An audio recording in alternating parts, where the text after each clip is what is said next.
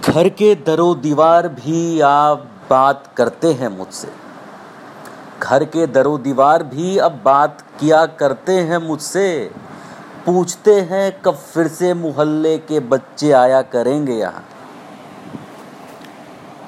वो आकर आँगन को गुलजार जो किया करते थे।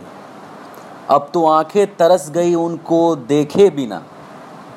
तो मैंने दीवार से ही पूछ लिया, क्यों? मैं हूँ ना तो तुम्हारा मन नहीं भलता दीवार ने भी चटके से कहा, भैया आँखों में पसरा सन्नाटा और खौफ मुझे सब बता देती है।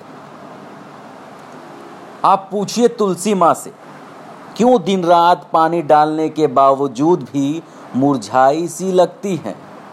अब तो सभी सुबह शाम उनको नमन भी किया करते हैं। पूछिए दूध वाले भैया से। पूछिए दूध वाले भैया से, क्यों गमछा में ढके मुँह से बिना एक शब्द कहे। चौखट से ही लौट जाते हैं आजकल। जो घंटों दूध देने के बहाने।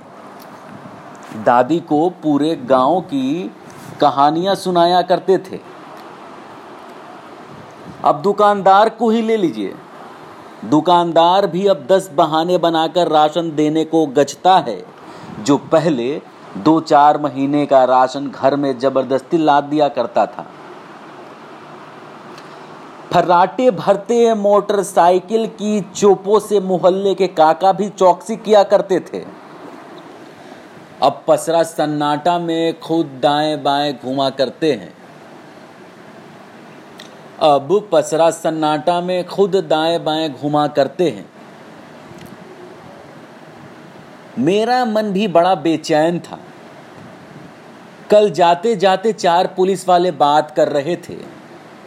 कोई करोना नाम का राक्षस चीन से आया है। कोई करोना नाम का राक्षस चीन से आया है, जिसके डर से सब अपने घरों में दुबके बैठे हैं। जिसके डर से सब अपने घरों में डुबके बैठे हैं। पता नहीं चौकी का दरोगा कितना और घूस लेकर बैठा रहेगा। पता नहीं चौकी का कल मुहा दरोगा कितना और घूस लिए बैठा रहेगा, कब जाके चीन वाले राक्षस को हथकड़ी पहनाकर जेल में डालेगा। कब? चीन वाले राक्षस को हथकड़ी पहनाकर जेल में डालेगा।